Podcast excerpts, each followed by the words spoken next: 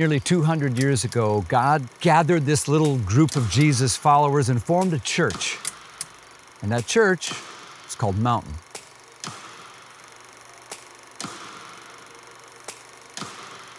For 198 years, God's mission through Mountain has been unstoppable. And that's because at each defining moment along the way, Mountain people have stepped up with this gritty determination and, and this radical commitment to a faithful God who keeps making a way where there seemed to be no way. This is a defining moment.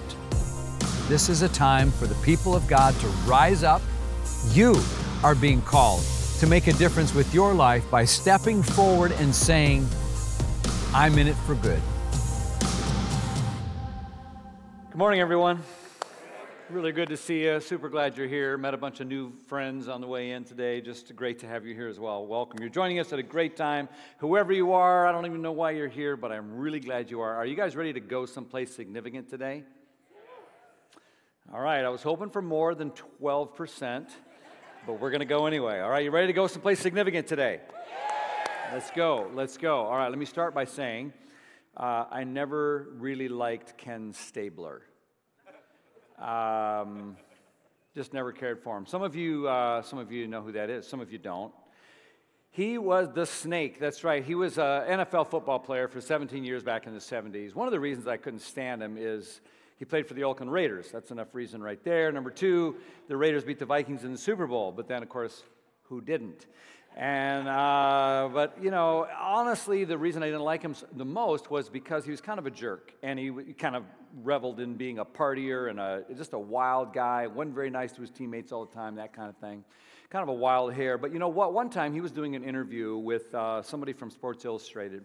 And they were asking him kind of about what his philosophy of life was. And he actually, believe it or not, he quoted from Jack London, the, the famous author Jack London. And here's what he said He said, I would rather that my spark should burn out in a brilliant blaze than it should be stifled by dry rot. I would rather be a superb meteor, every atom of me burning bright in magnificent glow, than a sleepy and permanent planet.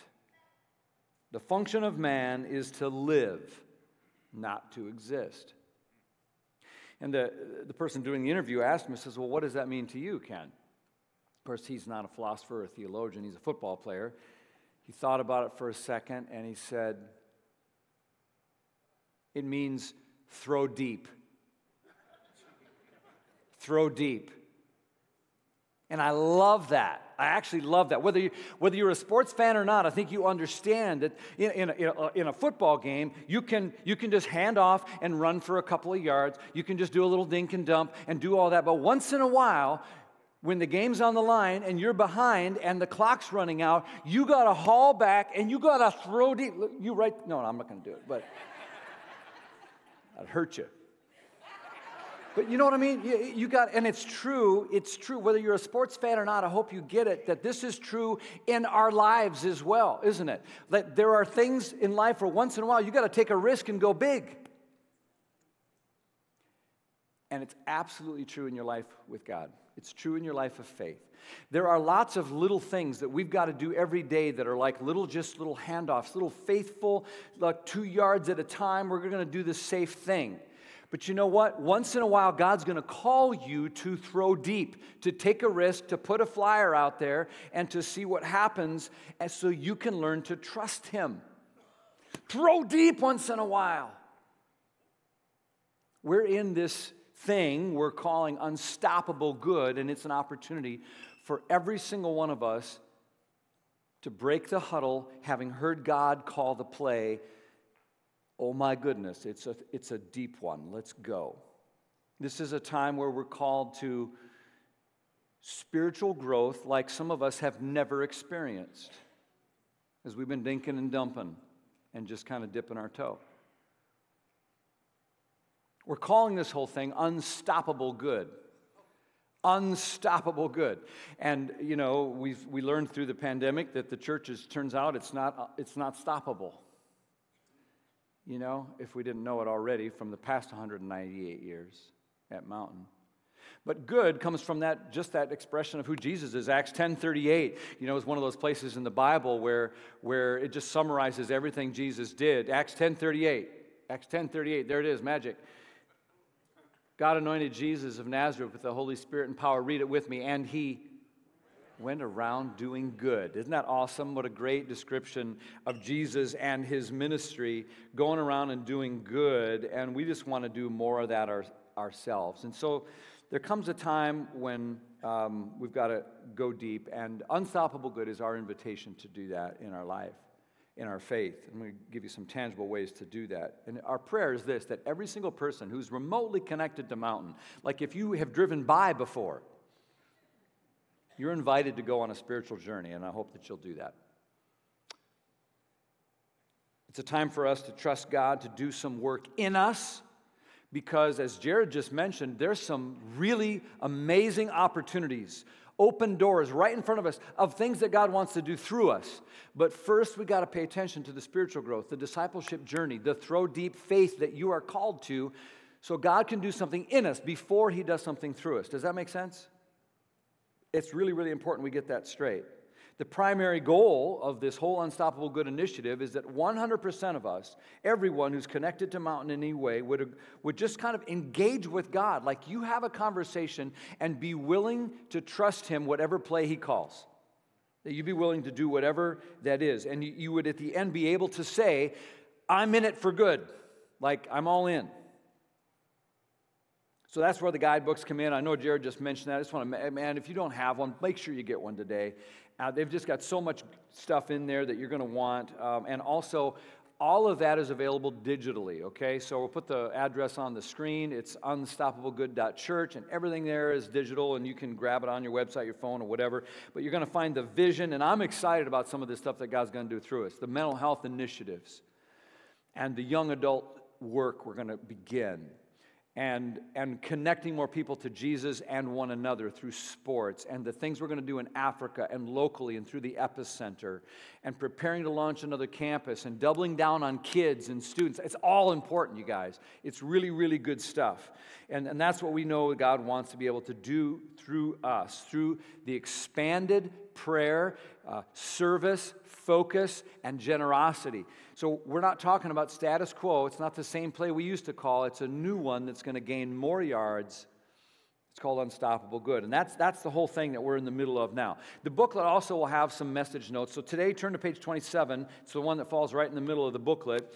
And uh, that'll help you um, follow along. Also, in the booklet, you got this. And remember, this is this commitment card. I'm hoping every single one of you will take this like a prayer, like a prayer reminder like a sacred tool that God will use in your life as you think over the next few weeks about a commitment you will make to God for what He's going to do in you to take a sort of throw deep sort of faith.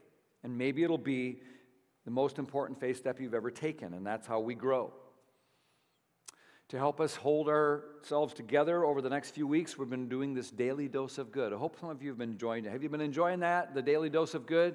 Such a great way to start your day. Just we'll put the number up on the screen again if you want to get in on that. It's not too late. There's a few more weeks left. Just every day, we just prepared a short little five-minute uh, video. Comes to your phone, and it's just a, a, a way to start your day with God. There's some scripture, there's some prayers, a challenge, just to get centered on the Lord. And so you can just text that number, text the word "good" to the number on the screen. And uh, this is all our way of saying, okay, God, take us wherever you want us to go. So, all right, a couple weeks ago, we started talking about the life of Abraham and some of his story um, and how God called him to throw deep. If you recall, it was like, Abraham, I want you to leave everything you know, everything and everyone you love, and I want you to take, I want to take you away to a faraway place, and also I'm going to make your name, like your family, your descendants are going to be the avenue and the vehicle through which I'm going to bless all the people of the world. You're going to have as many descendants as the stars in the sky, and as many children as there are grains of sand on the seashore, which of course was an amazing promise for Abraham and Sarah. And, you know, when, when God or anyone, a builder, if you're going to build a very large house or a very large building, you want to test that foundation, don't you? You want to test it ahead of time to make sure it's going to hold up and be strong enough. And God is saying, I'm going to use you, Abraham. I'm going to bless you, and you're going to be a blessing. And so God wants to test that foundation. And I think He wants to test us sometimes too, because I think there's lots that God wants to do through us, but I think He's going to test us right now. The first test that he gives to Abraham is like, hey, I want you to leave everything you know. See if you can step out of your comfort zone for me. And Abraham goes. He passes that test. Another test was whether Abraham and Sarah would actually trust God for the promise that he had given them of children. You know why? Why was that a big deal for Abraham to trust God? Because he's really old and they don't have any kids. And they've been trying for like decades all right, and no dice. So they're like, okay. You know what happens? You know what the Bible says when God says, oh, and by the way, you're going to have all these kids. You know what Sarah does, don't you? She goes, she goes, ah! she's like, baby. Did you hear it? She's like, just busts out laughing, right in God's face. That's a good one, Lord. I don't, you know, sometimes I think we laugh as a defense mechanism sometimes. Like God asks you to do something, and we just laugh it off. Like, oh, that's a good one. I don't care if you are God, that ain't happening. That's exactly what Sarah does. And uh, God got the last laugh on this one. Uh, she laughed all the way to the hospital.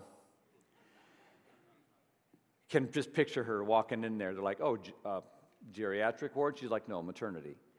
It's like, I mean, there is a lot of humor here. When you think about it, it's funny. You know, when that baby popped out, there he is. You know what they named him? Isaac. You know what it means in Hebrew? Son of laughter. Like, don't you forget. And God gets, and the whole thing is funny. When you think about an old woman, like they're going for a walk, you know, with the stroller, and everyone thinks it's cute, but she's using the stroller as a walker because she needs it. You know, it's like they go to Walmart and they grab like a whole bunch of baby food because no one in the family has any teeth. I mean, it's like there is some humor here, isn't there? Hey, grab an extra pack of diapers, one for the baby, one for Abraham, right? I mean, I mean, you can see there's some funny here. It's very funny. It's it's this laughter thing, but God gets the last laugh, gives him a son, and can you imagine how much they loved that baby? I mean, man, we've been waiting on this kid for a long time. You can imagine how much they love that son. So he passes those tests. And today we're going to talk about a third test, which is one of the chief ways that I think God wants to test us in order to strengthen us, in order to get us ready for what can happen in our lives. Sometimes we think we got to just be able to have God work on our terms. But God says there's so much more that we could do if you would just trust me. And so He has to give us these tests to grow us. And you're probably at a place like I am where you're ready for a test or you know you'll benefit from some strengthening. And so we're going to learn from Abraham today. He, um, he got this, it was a test of sacrifice. It's one of the best ways that God grows us. If you're taking notes, maybe you want to write this down. I'm going to give you a definition of sacrifice. Sacrifice is when you give up something you love for someone or something that you love more. You know? That, that's not a bad definition. Think about that. Turn to page 27 in your booklet. Let's dive into the text. This is in your Bible, Old Testament, Genesis, first book of the Bible, chapter 22. We're working through the life of Abraham here. So here it is Genesis 22, verse 1. Sometime later, God tested Abraham, and he said to him, Abraham, here I am, he replied. In other words, Abraham is saying, I'm ready. I am ready. Whatever you, I mean, if it were me, I'd be like, God, we went through this already. Can we just stop? But he's like, Here I am, Lord. I'm ready for whatever you have. Are you at that place where you're ready to say to God, Whatever you have for me, I'm ready? Here I am.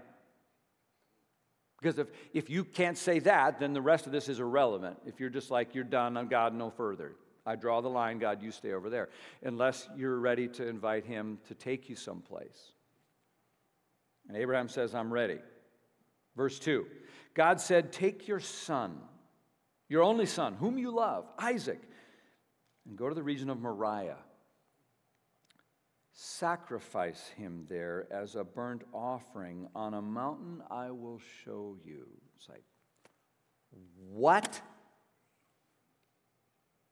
I mean, this is a mind blowing thing. I, don't even, I can't even get my mind wrapped around this as a parent, thinking about what that would be like to sacrifice my own son or daughter, especially this one that I love so much that you've been waiting on, this child that was their world. How barbaric, what kind of God is, I mean, all of those questions come to mind. Like, I knew I hated the Bible, and that's why, that stuff. You get a lot of that going. One thing that's interesting I never noticed before is that do you realize this is the first time in the Bible that the word love appears? And you notice the context here? Love is mentioned here, referring to a beloved son who must be offered up as a sacrifice. Isn't that interesting how God gives us a little sneak peek, a little foreshadowing? Don't you love the Bible? a little peek ahead uh, that God knew that one day he would make the same sacrifice of his one and only son whom he dearly loved. Scripture is amazing, but I'm getting ahead of myself. So we're tipped off in the very first verse that God is only testing Abraham, but Abraham doesn't know that. All he knows is that he's been asked to give up this thing he loves to find out if he loves God more.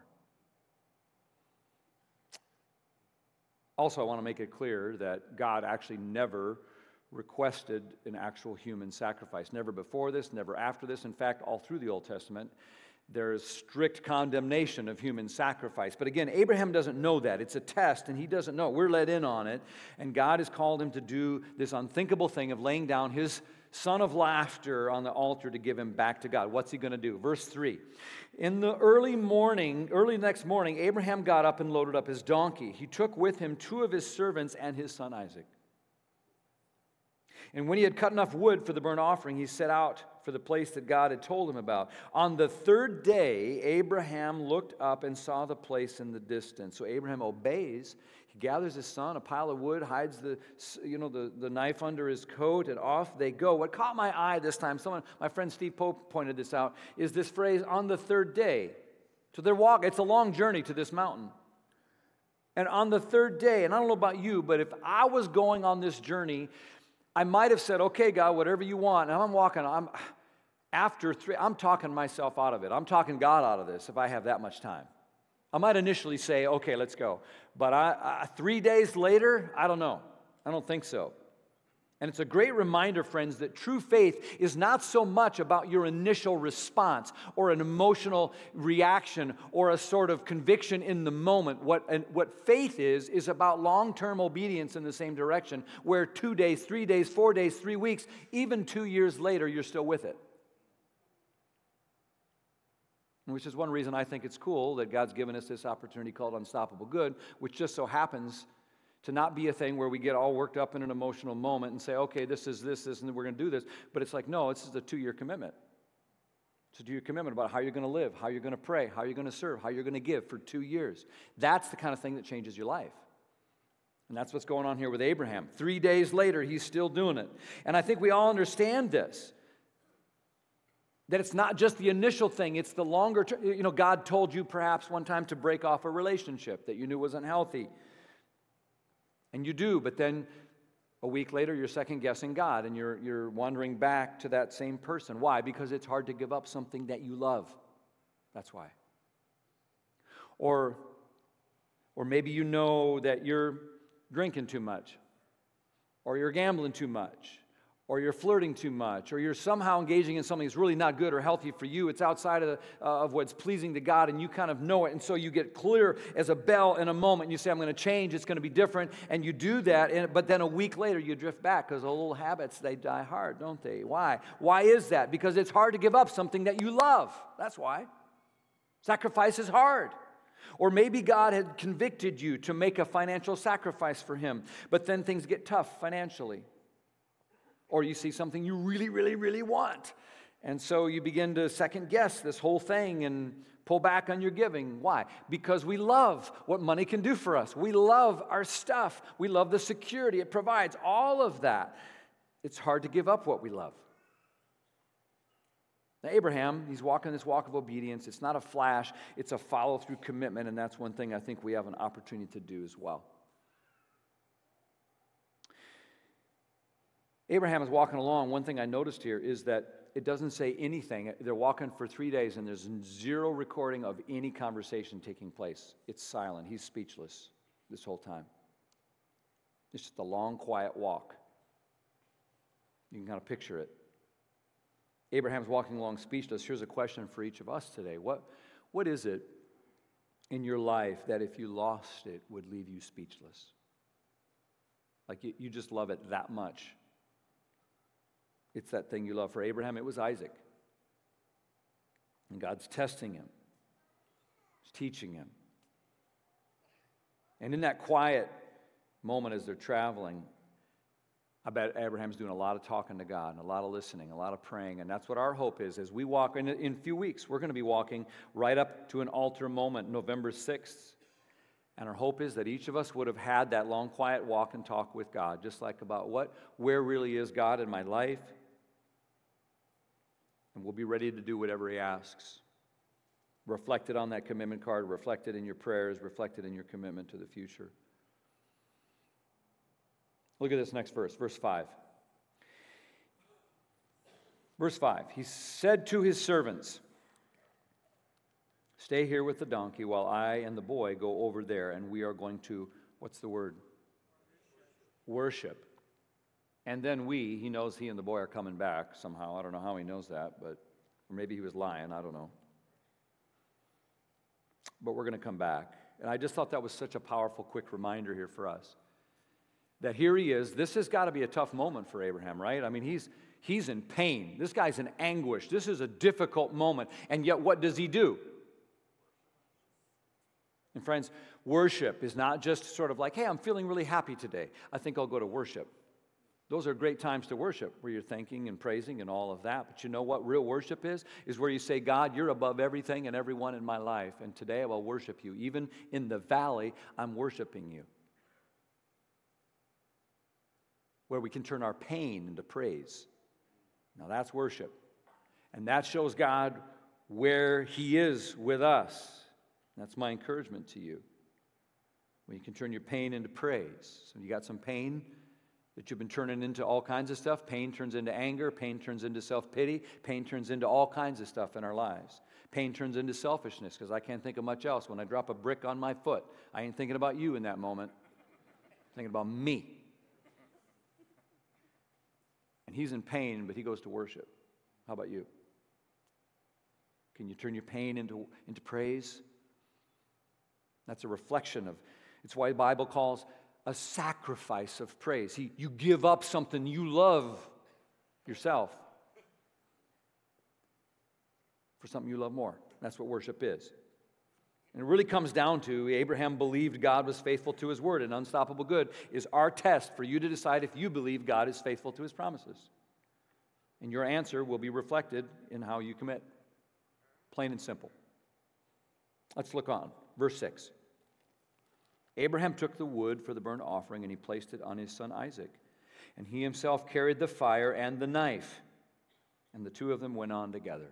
Isaac spoke up and he said to his father Abraham, Father?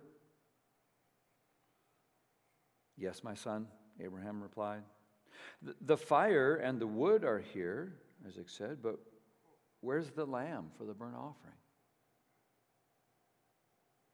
Abraham answered, God himself will provide the lamb for the burnt offering, my son. And the two of them went on together. It's poignant stuff, isn't it?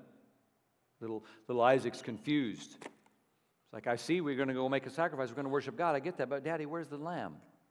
I don't see any, I don't see exactly what's going to be sacrificed here. And Abraham simply says, God will provide. And I believe this was him saying the words he knew in his head were true, but I bet he's wrestling inside of him. Don't you think? He's like, come on. He's probably like, oh, I knew this question was coming. And I bet, I bet he's wrestling. He's got an internal battle. I bet he's praying to God. He's a man of faith, but he's got to be saying, God, are you sure? This doesn't make sense.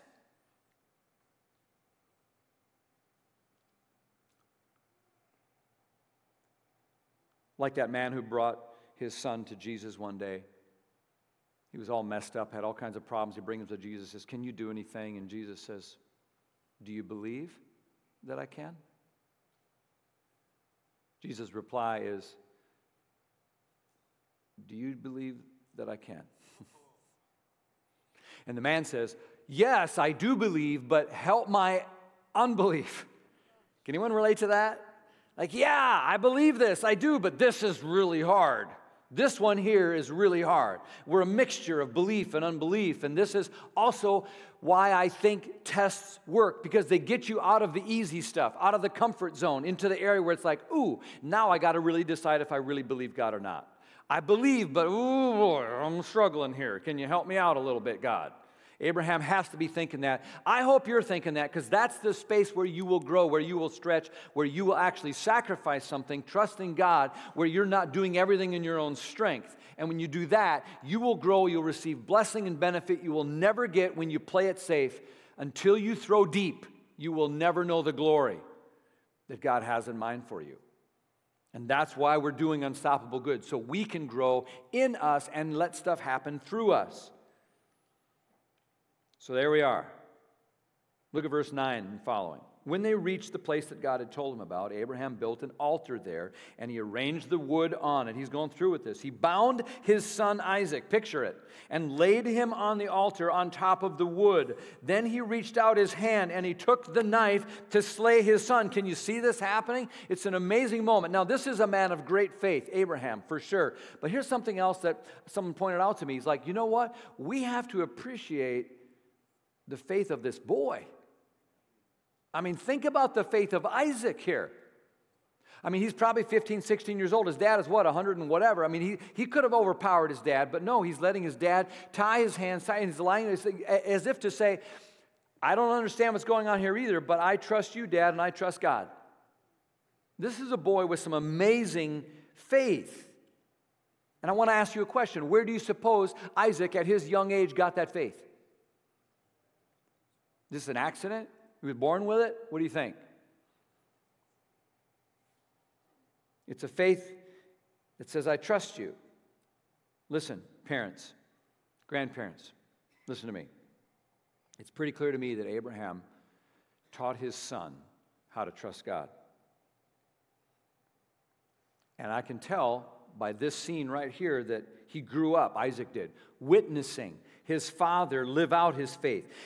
Abraham didn't just talk the talk, he was a man who walked the walk, and it had a major impact. It's clear to me on Isaac's life. And parents, listen, your kids are watching you, and what you do is way more important than anything you say, which is what, of course, is so horrifying about being a parent.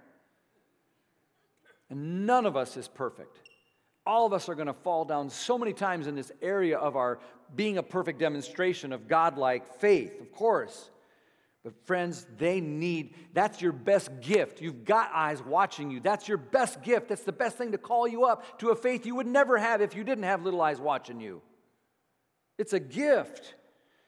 So give them something to see that you really believe this stuff. And it's easy to tell our kids, you know, we put Jesus first. We really live for God. We're Christian people. But what they're watching is your life. And they need to see you living it out and really trusting God. And I'm telling you, this unstoppable good initiative and this card and what you, God is going to lead you to put on there is a perfect example, perfect opportunity for you I don't care if your kid is 6, 16, 26, or 36, you should have a conversation about this. You don't even have to use numbers, but you can just say, We're going to give a sacrificial gift to God because we, we believe it. He's going to get our first, He's going to get our best because we want to put God first. You can say it with your words all day long, but until you live it and give it, kids know, they see, it matters. What's your priority? Kids are watching you. And how we trust how we obey is going to go way further than our words ever will. So Abraham has that knife. He reaches up, he's about to lower it down. It's got to be the most difficult moment of his life. He's got to be trembling and weeping. I don't know. And that's the moment that God says, Okay, I see now. And a voice from heaven stops him in his tracks. Verse 11 but the angel of the Lord, by the way, in the Old Testament, whenever you see that phrase, the angel of the Lord, that, that messenger from God, most theologians believe, and I agree when you check them all out, it's Jesus. It's the pre it's Jesus before he visits earth. It's, it's the Christ, the eternal living Christ. is speaking here to Abraham and says, Abraham, Abraham, Abraham. Whoa, whoa, whoa, whoa. Stop right there. Stop right there. Stop right there. Here I am, Abraham said again.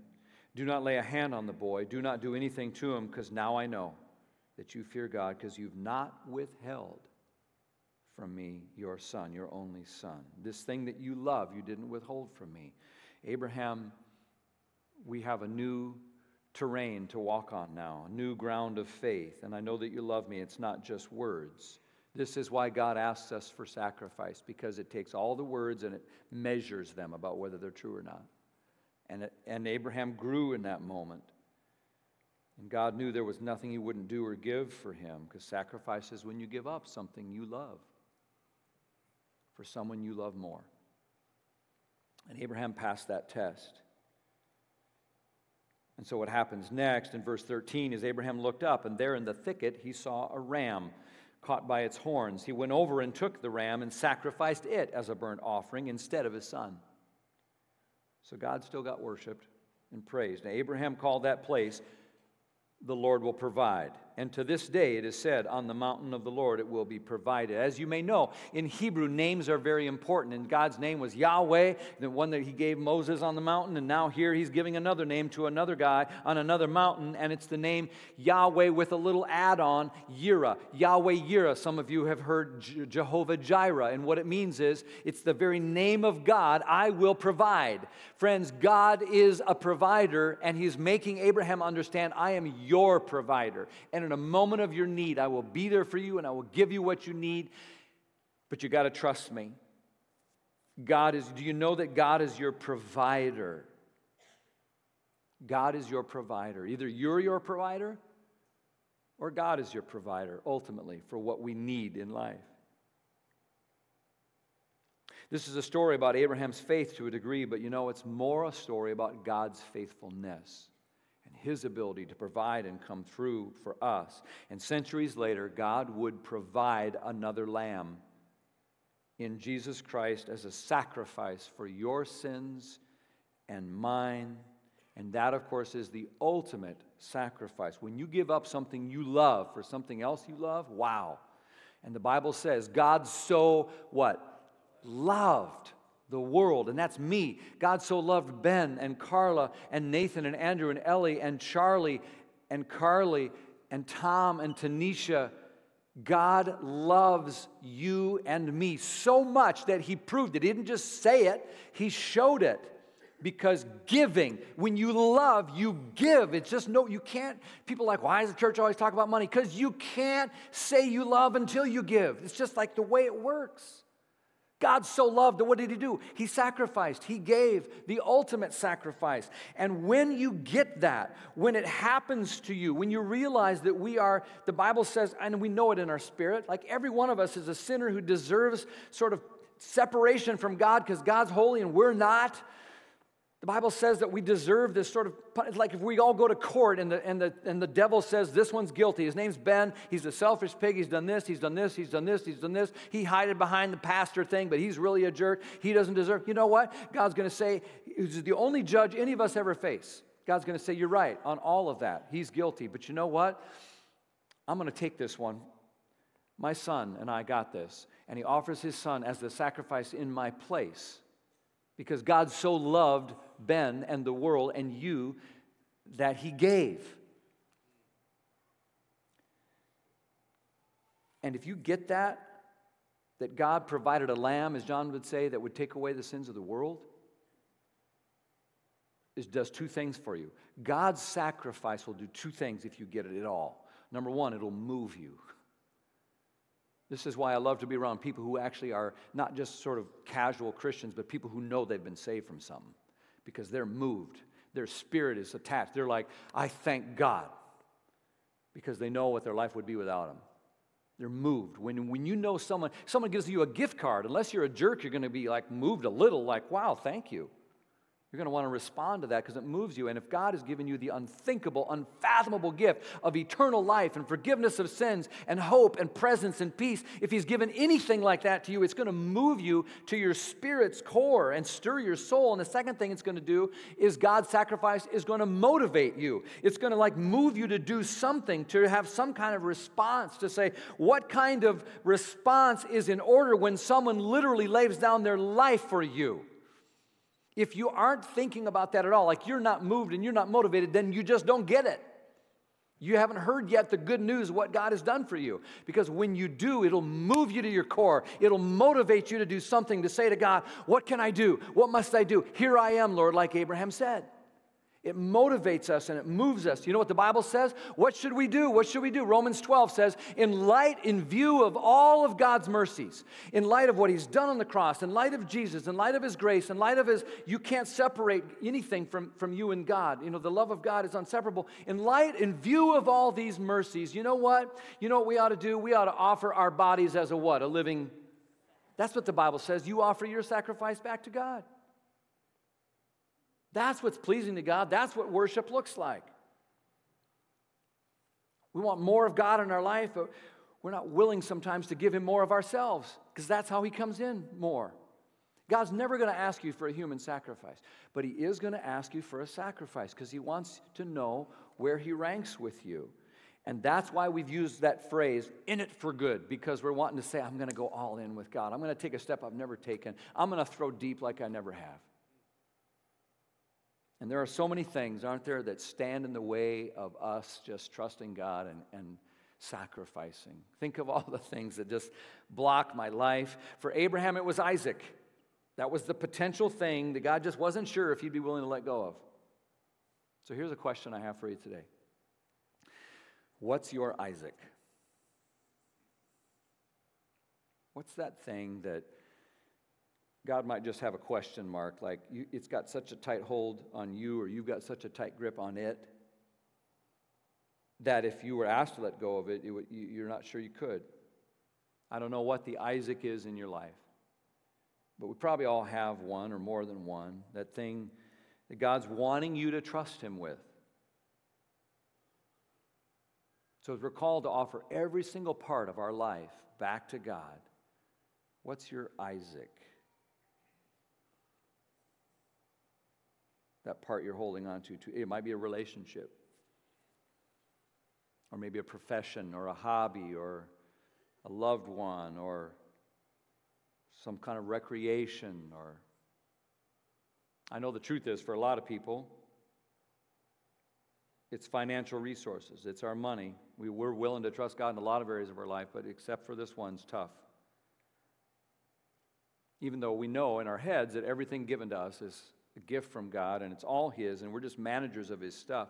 And this again is why, I mean, I know if you're new to Christianity or you're, you've got kind of a, a cynical spirit, you're like, oh, I don't know, they always talk about money, which of course isn't true. We don't talk about it as much as Jesus did. He talked about it more than any other topic. But I think the reason he did is because he knew that for a lot of us, money can be our Isaac. And it's kept countless Christians from surrender to God and we say with our lips lots of things about our faith, but yet we withhold our first, we withhold our best, we withhold our Isaac, we wouldn't do it.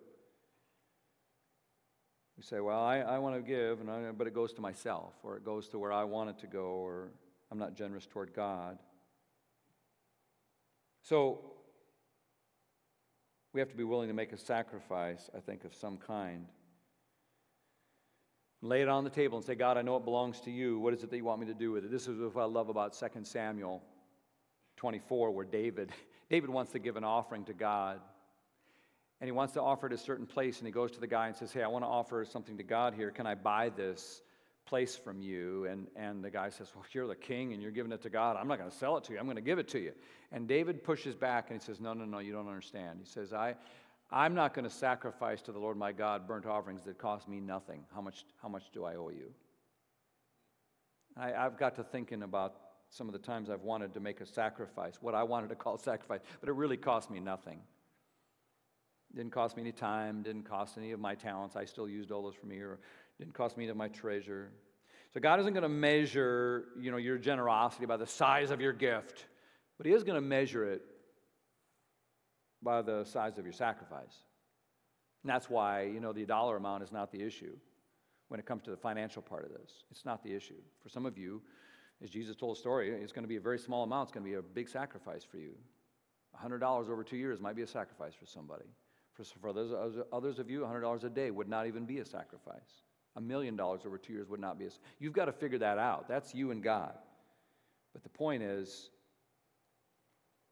I guess you have an invitation to give God your first and your best and make a sacrifice from your heart. I, I, love the fact that for 198 years, this church has been growing and going by people who just kind of got to a moment where they're like, okay, I'm going to do that. And I'm so thankful because we're kind of enjoying the fruit of their faith that went before us, and now it's our turn. Now it's our time.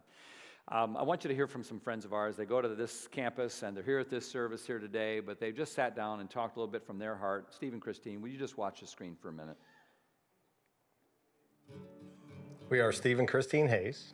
We go to Mountain Road campus, and we have been here since 93, 1993. We were young back then.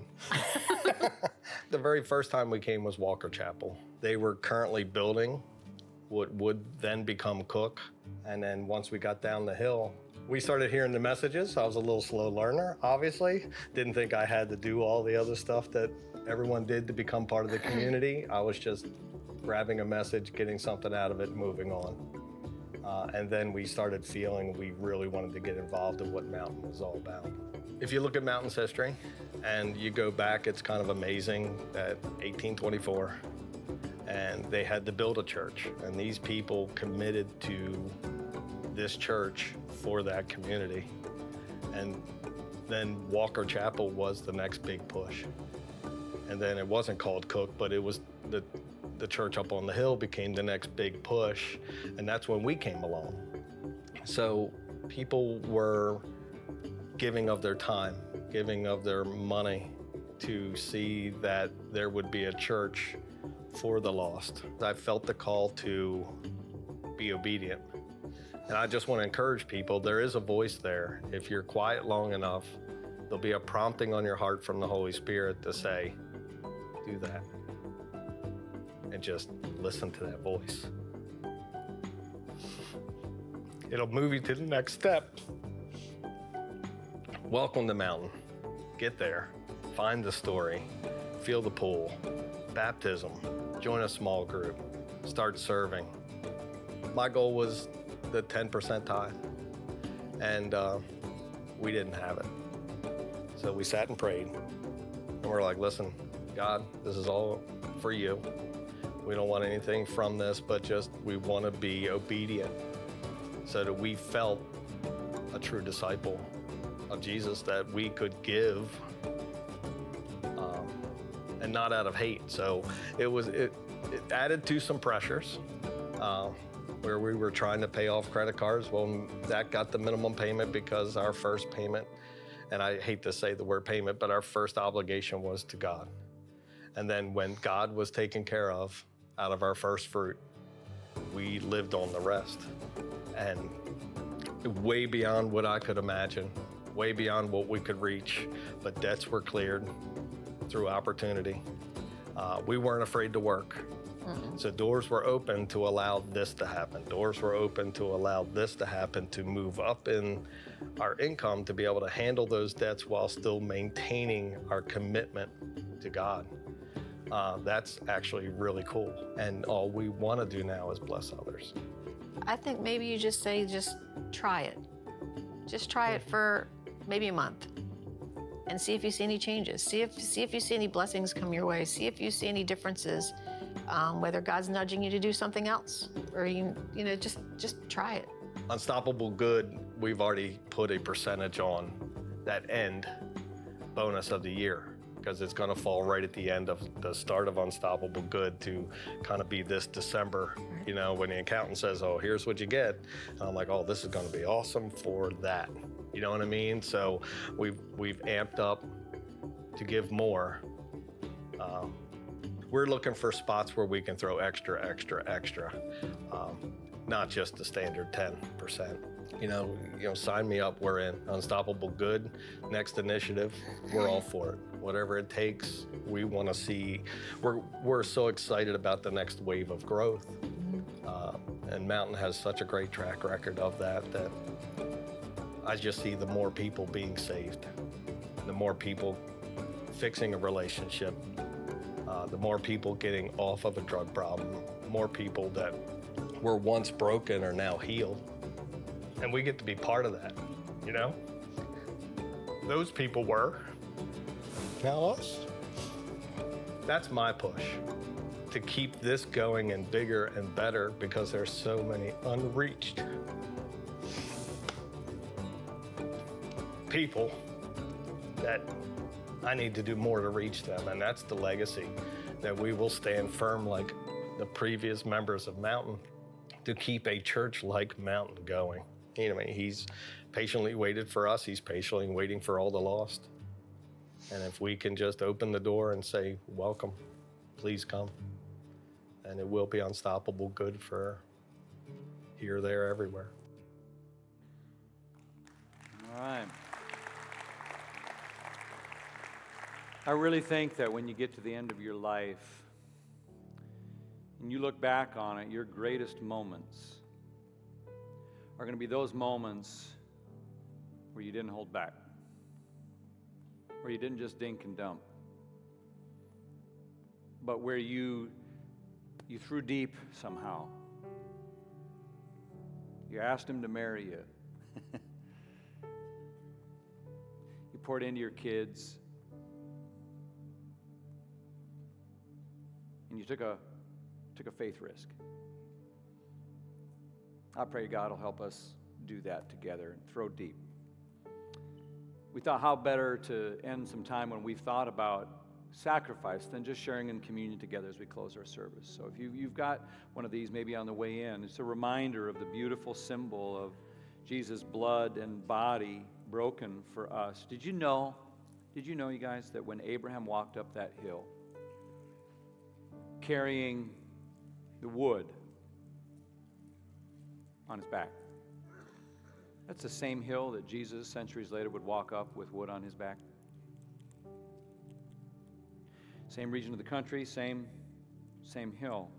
And he was ready to go to do it to show his love for God, and that's the same reason Jesus went up that hill, to show his love for you. It's beautiful.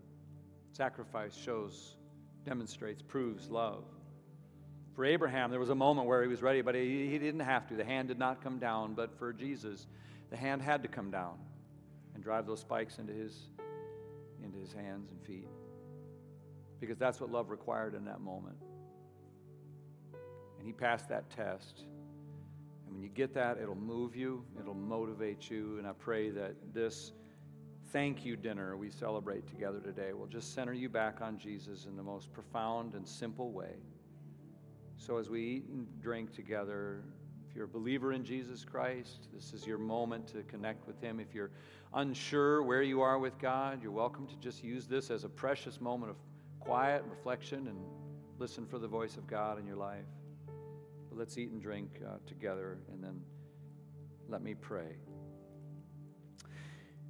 God, your love is enough to leave us speechless. So thank you for your sacrifice and that you gave your only Son and did not withhold him. Help us to be moved and motivated by that and respond in light of those mercies by offering our own selves as sacrifices. And help us to never give you a gift that costs us nothing. Help us to consider how we can give and be generous to you and to what's important to you so that we might grow and find our greatest joy. Fill this place in every heart with encouragement. Uplift each one. Speak to us in these moments as we commune with you, and we ask all this in the name of our Lord Jesus.